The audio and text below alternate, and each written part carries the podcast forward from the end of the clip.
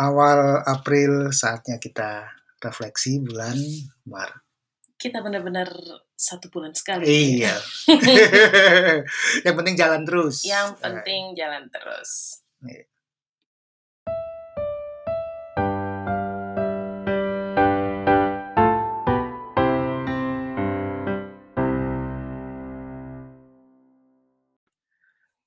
Ya. Inilah realitas kehidupan kita. Realitas Hmm. kita berkarya. Banyak orang yang selalu berharap kesempurnaan, berharap konsistensi dan sebagainya. Mhm. Eh, pada akhirnya eh, kalau dalam pengalaman kita kan yang penting jalan terus gitu ya, jangan berhenti kan gitu. Iya, betul. Ya, jadi, mmm, semalam itu kan seperti biasa, eee, selama di tahun 2021 ini aku berkomitmen untuk menemani teman-teman peserta kelas jurnal homeschooling untuk melakukan refleksi akhir bulan. Jadi, eee, apa, tiap akhir bulan pasti akan ada live, terus ngobrol, ada sebuah hal yang, eee, aku share dan terutama aku juga share tentang, eee, prosesku mesaan gitu. Mhm. Dan tujuannya sih sebenarnya untuk memberikan, apa ya, member selain kasih semangat tuh pasti ya, karena biasanya, eee, begitu ada, mmm, webinar orang kayak, "Oh ya aku eee, lupa jurnalnya entah ini," Mhm gitu. Kan, kayak dapat, "Oh aku dapat recharge semangat baru lagi," gitu. Memang untuk kasih semangat, tapi juga untuk berbagi kenyataan. Mhm. bahwa ya ya kalau teman-teman mau lihat bagaimana kita berproses, bagaimana, eee, kita mendokumentasikan proses homeschooling-nya anak-anak, dan apa yang kita dokumentasikan, mu mudah-mudahan teman-teman jadi lebih, apa ya, lebih lebih bukan santai sih, tapi lebih tenang gitu. Mhm. Bahwa ini bukan ngeden terus. Iya. Kadang-kadang kan terlalu keras pada diri sendiri, Iya, Kak, ya. iya. Ya itu sih bagus iya. ya, mengeraskan Ju itu. juga juga mungkin karena yang Mhm. dilihat kan media sosial, Mhm. di mana kelihatannya semua selalu berhasil, Mhm. padahal enggak. Yang ditampilkan ya memang yang Media sosial kan berhasil. memang kurasi dan dan kadang-kadang kalau begitu lagi berhasil baru ada kayak kesempatan untuk Diposting. di-posting gitu. Maksudnya bukan dalam arti gini, kalau misalnya kita lagi kusut, kan boro-boro mau posting gitu. Mhm, mhm. Dan itu nggak apa-apa, itu kan bagian dari kehidupan kita gitu. Ya. Iya. Bagaimana kita kan berkomitmen pengen sering, eee, podcast gitu ya. Padahal podcast tuh gampang, Heeh. tinggal ngomong doang. Hmm. Ah, buat aku tuh lebih gampang daripada nulis blog. Tapi kan kenyataannya ternyata tidak semudah yang kita perkirakan. Ada aja kesibukan kita. Karena kalau mau diomongin, diomongin kayak banyak ya. Di di di di grup coaching tuh kayaknya permintaan aneka podcast sudah banyak gitu. Nanti setelah ini kita bikin satu podcast. Yang sesuai ada permintaannya. Heeh. Tapi kita sekarang ngebahas tentang refleksi akhir bulan. Nggak kerasa udah tiga bulan berlalu di tahun 2021 dan um, ya setiap bulan selalu ada yang menarik ya. Iya. Iya, bulan ini tuh uh, Maret adalah bulan yang penuh dengan external traction ya kalau buat keluarga kita. Iya. Jadi hal-hal yang di luar perkiraan kita, hal-hal yang tidak kita rencanakan, Mhm. ternyata banyak sekali banyak sekali banyak sekali mas sekali masuk ya bertabrakan cross dengan dengan kehidupan kita. Iya, eh, di mu- mulai bulan ini kita benar-benar udah nggak nulis tentang Yudis ya, karena Mm-mm. apa masuk di dalam jurnal karena eh, ya Yudis sudah Sudah, sudah kembali sudah kos kembali kos gitu. ke Jadi ya yang kampus, gitu. yang depan mata saat ini ya Tata dan eh, Duta gitu ya. Ya external traction itu kalau buat Tata itu adalah akhir bulan Februari lalu Tata masuk koran media Indonesia dan gulungan tractionnya baru terjadi di awal, Awal Maret. Maret gitu ya dan karena itu satu halaman gitu Mm-mm. kan jadi eh, kayak eyang-eyangnya Mm-mm. gitu Mm-mm. bukan cuma eyang putrinya gitu tapi juga saudara yang kemudian baru kayak wah eh, apa namanya Tata bikin sesuatu gitu Mm-mm. Ya karena ingatannya kan pasti Tata yang kecil ya Udah Mm-mm. sudah remaja ya, udah 16 tahun. Iya, Mm-mm. dan dan paling bersyukur di bulan ini adalah eh, di bulan lalu itu em, Tata benar-benar semakin mandiri lah itu Iya. membungkus urusan kreasita live Mm-mm. eh, tantangan apa itu udah Mm-mm. makin mandiri. Sementara traction yang terjadi pada duta itu ada kejutan, ada badai eh, traction yang luar Iya. biasa yang terjadi pada Duta di bulan Maret itu. Mhm. Mmm, tapi ya, eee, yang paling kita syukuri sebenarnya lebih kepada dia konsisten berlatih catur dengan serius. Jadi di awal Maret tuh kan Duta pengen tiba-tiba dia pengen ini kan Mhm, dia kayak aku mau belajar cat latihan catur 8 jam sehari, Nah, dia kayak terpicu oleh, Nah. percakapan dengan coach dan dia bikin jadwalnya sendiri dan, Mhm. eee, maksudnya yang penuh catur gitu ya, Mhm. dan kemudian dia konsisten bangun pagi tanpa disuruh, kemudian dia mengatur dirinya, latihan catur, dan itu paling kita syukuri di Iya. itu ya. Jadi ya tiba-tiba seperti api dalam dirinya menyala Mhm. gitu ya, terus Iya. kemudian dia dapet dari dirinya gitu. Da dan itu berbuah hal istimewa walaupun nggak berhubungan sebenarnya ya, Mhm. tapi ada buah yang istimewa yang Mhm. terjadi di bulan Maret itu adalah pemberitaan media yang terkait pengalaman dia mengalahkan Gotham Chess di tahun lalu. Mhm. Kalau yang langsung sih, eee, permainannya semakin kuat, dia semakin Mhm. konsisten di turnamen-turnamen gitu ya. Mhm. Walaupun ada momen-momen juga yang kalah, tapi lumayan jauh terjadi sebuah Kelihatan lompatan lebih stabil ya. heeh, lompatan, Mhm. eee, kualitas permainannya. Makin sering jadi juara dan sebagainya. Nah. Iya kemarin tuh sempet, eee, dia dapat medali perunggu ya. Ya, di Mhm. akhir Maret, eee, Duta eee, terpilih ya, eee, ditawari untuk ikut, eee, turnamen bergu Asia Mhm. U14, usia 14 dan kemudian dia menjadi salah satu pemain, dia ada di meja 1, tanding catur online, dan walaupun timnya, eee, ada di peringkat 12 turnamen Asia, tapi, eee, Duta di meja 1 itu ternyata mendapat, eee, medali perunggu.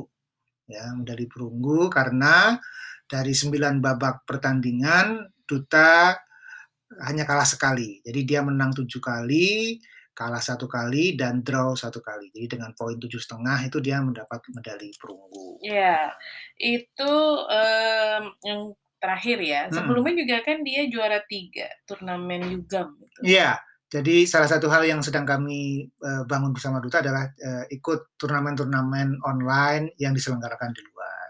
Kebetulan Mhm. menemukan ada 1 turnamen dari di India, India itu, eee, caturnya kuat gitu ya. Mhm, kemarin aja juga waktu Mhm. yang ini isinya semua Iya, dia Du Duta kalahnya dari ada IM dari India itunya, Iya, heeh heeh.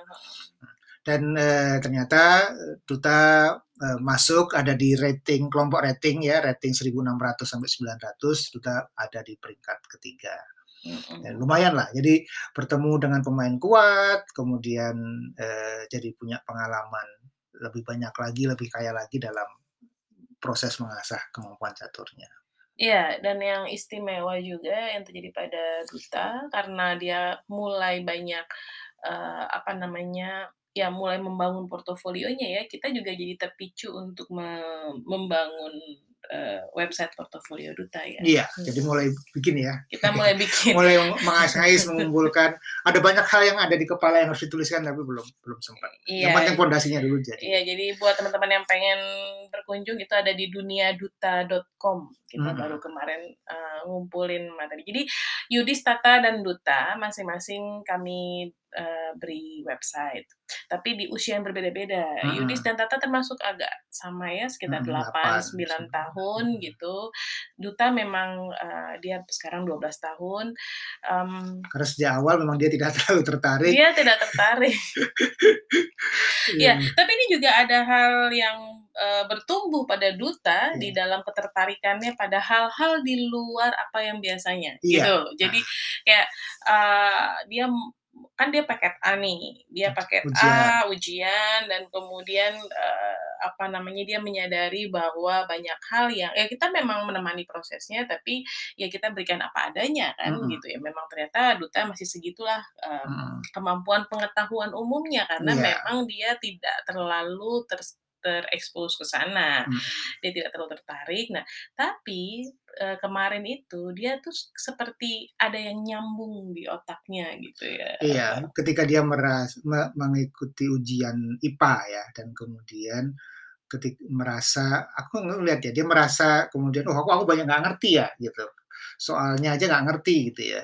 Itu yang kemudian jadi nebak-nebak nebak-nebak dan e, mungkin karena dia adalah pecatur, catur itu nggak mau kalah gitu. Dan yeah. dia iya. mungkin merasa, waduh kok aku kalah di, di sini dan entah kenapa tiba-tiba memicu sekali emosinya dan kemudian membuat dia ingin belajar wawasan akademis pengetahuan. Gitu. Betul. Ini sebuah hal yang kalau dalam kondisi duta adalah susah sekali kami untuk memantiknya.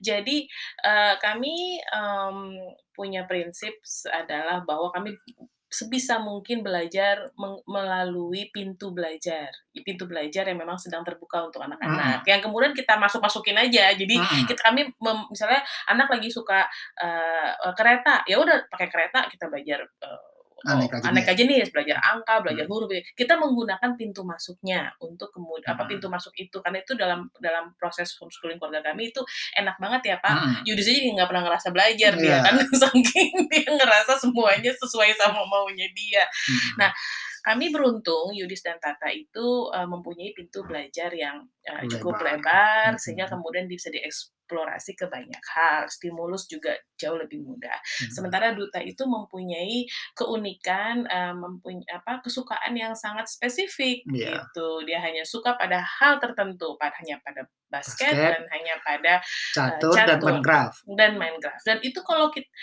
uh, Minecraftnya pun tidak bisa terlalu diulik seperti Yudis yeah. misalnya gitu ya. Jadi kesukaannya pada sebuah hal yang sangat spesifik dan kemudian uh, spesifiknya juga sangat spesifik lagi gitu. Jadi itu kalau kita mau masuk lewat situ, ibaratnya pintunya juga kita nggak bisa terlalu ke mana-mana. Tidak gitu. sempit, sempit dan tidak tertarik kita. Dan memang tidak tertarik dan akan dan apa tidak dan, mau. dan terlihat sangat tersiksa. Ya.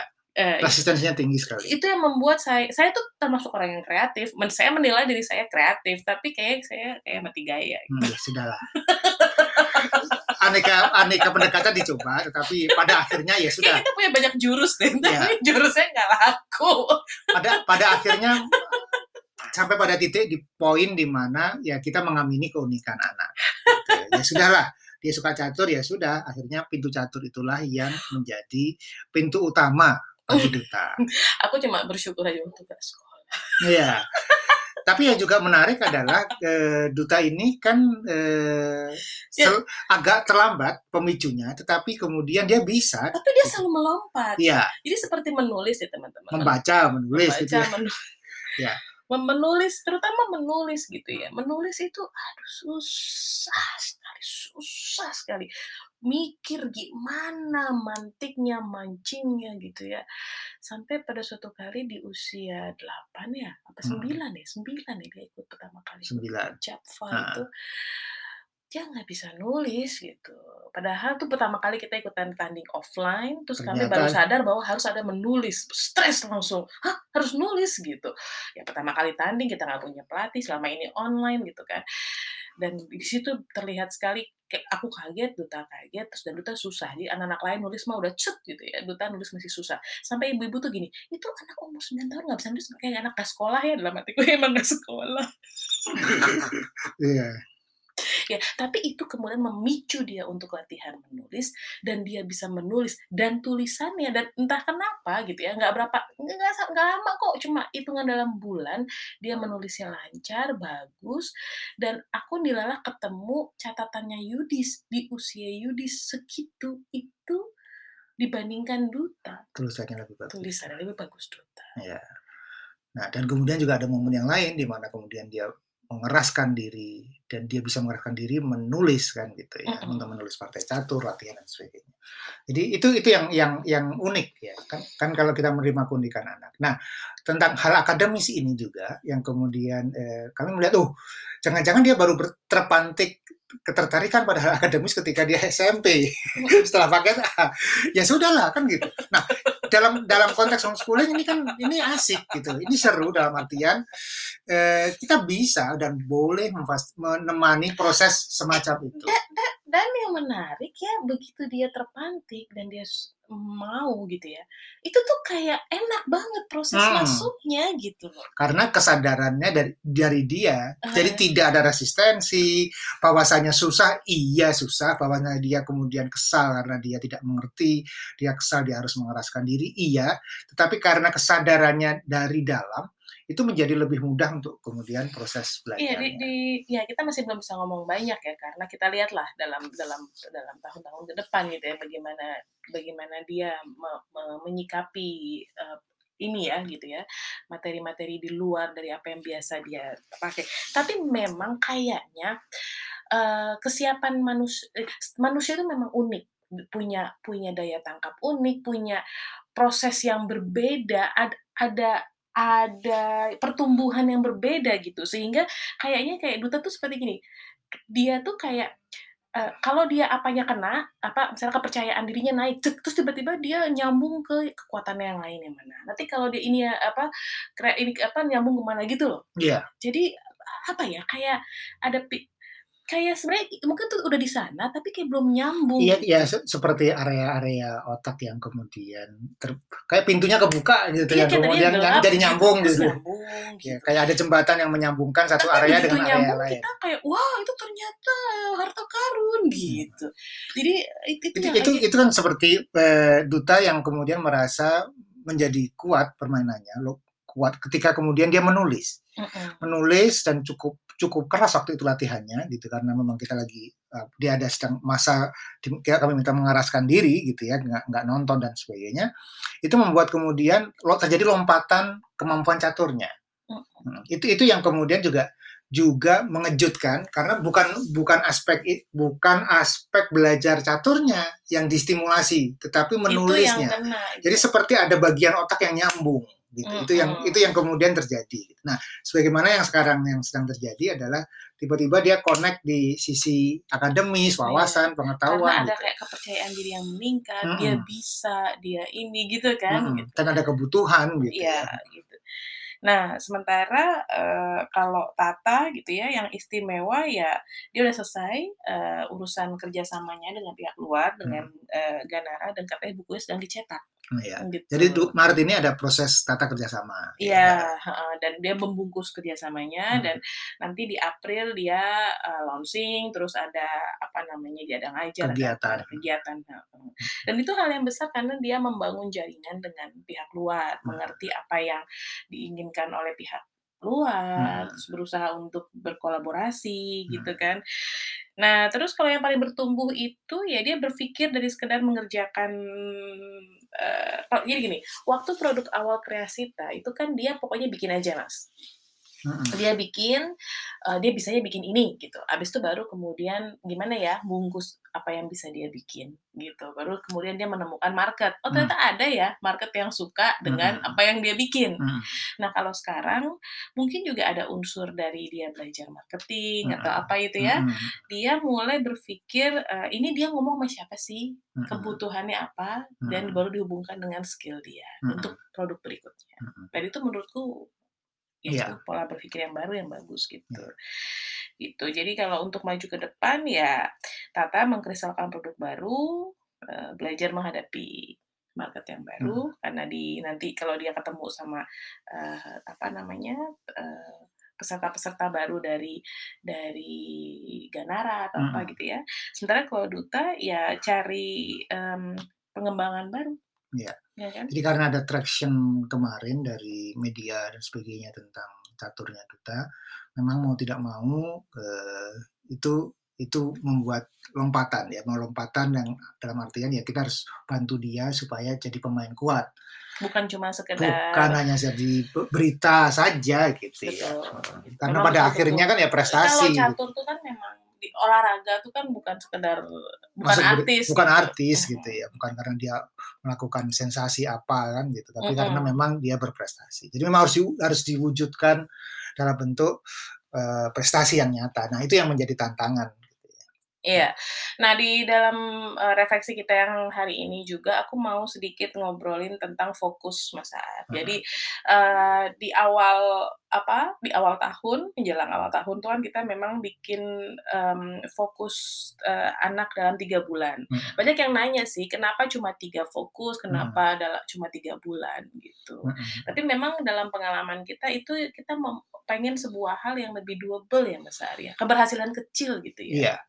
Uh, banyak kita kan selalu Orang punya harapan. kurang suara cuma tiga gitu. Orang punya harapan, punya banyak hal yang ingin dikerjakan. Problemnya kan sering kali yang terjadi eh, nggak uh, tercapai karena justru kehilangan uh, fokus, kehilangan energi, ya pindah-pindah dan sebagainya. Akhirnya ya cuma setengah-setengah semua kan gitu. Nah, selama ini kan kita memang berusaha bisa nggak sih kita memikirkan, memaksa diri kita berpikir gitu ya, mengkristalkan apa sih yang benar-benar penting gitu ya. Itu yang selalu menjadi exercise yang penting dari kita karena uh, semakin banyak distraksi, semakin banyak keinginan ya. Itu yang kemudian kita celap celup ya. Iya, akhirnya kan ini itu semuanya pengen dicoba dan sebagainya terus ini benang merahnya apa gitu. Nah, mencari benang merah itulah yang yang selalu menjadi PR kita sebagai orang tua dalam proses homeschooling maupun secara personal di dalam uh, pilihan-pilihan kegiatan kita. Iya, jadi ini kalau misalnya buat teman-teman yang ikutan kelas jurnal gitu ya, mungkin karena kemarin pas lagi webinar uh, juga setelahnya gitu teman, oh aku baru ngerti kenapa cuma tiga hmm. gitu kan, terus kemudian um, oh gitu tiga tuh begitu gitu kan, hmm. ya karena kalau di dalam keluarga kami misalnya untuk Tata, Tata itu ya cuma dalam tiga bulan gitu ya, fokusnya adalah adalah membungkus kreasita, belajar sistem bisnis uh, untuk uh, kreasita, dan yang ketiga adalah eksplorasi produk baru. Itu kan hmm. kan kayak terus oh gitu doang gitu. Iya. Hmm. Dan uh, sebetulnya apakah kegiatannya cuma itu ya, ya enggak, enggak. gitu loh. Nah, ketika kita bisa mendefinisikan tiga yang jadi perhatian, ya yang kita cek cuma tiga itu saja, tiga aspek itu yang selalu kita pantau secara khusus, maka sebenarnya ruang-ruang eksplorasi, ruang-ruang berkembang itu menjadi lebih lebar. Iya, jadi gini teman-teman, ketika saya kan aku juga jadi geli juga ketika, jadi uh, selama tiga bulan ngerjain itu doang tuh kayaknya ya nggak gitu juga sih. Tapi ini tuh fokus, fokus tuh berarti yang lain-lain tuh yang menyesuaikan apa namanya, itu yang kemudian kita jagain gitu ya hmm. Mas Ari, itu yang kita jagain benang merahnya yang hmm. tadi supaya nggak gerambiang iya. mana Itu kan sebetulnya seperti manajemen ada konsep Pareto dan sebagainya atau uh -uh. kemudian eh, kalau kita menjadi direktur utama di sebuah perusahaan, kan kita nggak mikirin semua hal. Kita melihat apa sih isu paling penting yang paling berdampak untuk perusahaan ini. Yang kalau itu dipegangin, itu dijagain, maka itu akan berdampak secara utuh pada perusahaan. Nah, tugasnya direktur utama adalah, oke, okay, aku jagain yang ini nih. Sisa yang lain diserahkan ke direktur, diserahkan ke para manajer supaya tetap berjalan. Mereka iya, yang mikir. Nah, iya, itu itu yang kemudian menjadi cara berpikir kita juga ketika kita mengelola prosesnya anak-anak. Jadi double kan? Nah, kalau lihatnya begitu, kalau jadi, kan kusut. Betul. Jadi pegang apa yang menurut kita penting bagi mereka, sisanya biarin aja anak-anak eksplorasi. Nah, iya. Bahwasanya kemudian kita juga berinteraksi sama mereka ketika Betul. mereka eksplorasi itu sih hal yang yang sangat wajar terjadi. Iya, jadi bisa dilihat sih akhirnya setelah teman-teman melihat uh, dokumentasi yang kita buat buat Tata di triwulan hmm. pertama, terus bagaimana aku jelasin tuh semalam, baru pada nge gitu bahwa oh berarti walaupun uh, apa namanya kok tiga hal, tapi Tata tetap belajar bahasa Indonesia ke mana, apa belajar sastra di mana apa kemudian ikutan project uh, bersama teman-teman uh, PKBM-nya terus ada gitu loh jadi hmm. tetap tetap melakukan kegiatan yang lain peluang-peluang yang lain peluang yang lain hmm. selama itu masih bisa dia handle gitu ya iya, ambil dia juga tetap aja ada gitu. project dengan pihak luar dia hmm. bahkan bikin tadi kan kerjasama dengan pihak luar jadi tetap ada tapi gitu loh jadi hmm. baru oh jadi bukan hanya bukan gitu. hanya itu saja juga kayak duta gitu kan duta itu kan ya persiapan ujian paket catur sama latihan keberanian gitu kan. hmm. kan kok kayaknya itu doang gitu terus hidupnya ya ya gitu nah jadi gitu teman-teman mudah-mudahan lebih kebayang uh, bahwa homeschooling itu memang bukan memindahkan sekolah ke rumah bu, juga bukan kita jadi super teacher yang ngajarin segala hal. Tapi hmm. homeschooling itu adalah tentang manajemen diri, manajemen diri kita, manajemen keluarga gitu ya, manajemen ekspektasi, juga manajemen fokus hmm. dan target gitu. Yeah. Semoga podcast ini bisa menenangkan hati, membuat dia tambah semangat dan kita ketemu lagi di podcast podcast, podcast yang lainnya. yang lainnya. Dah.